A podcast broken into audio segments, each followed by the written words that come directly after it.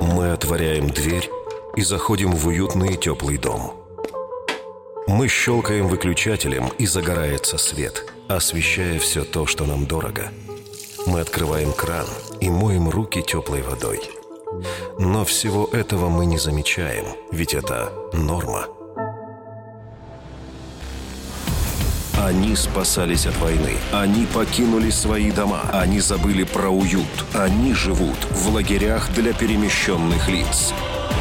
Но они не лица. Они люди.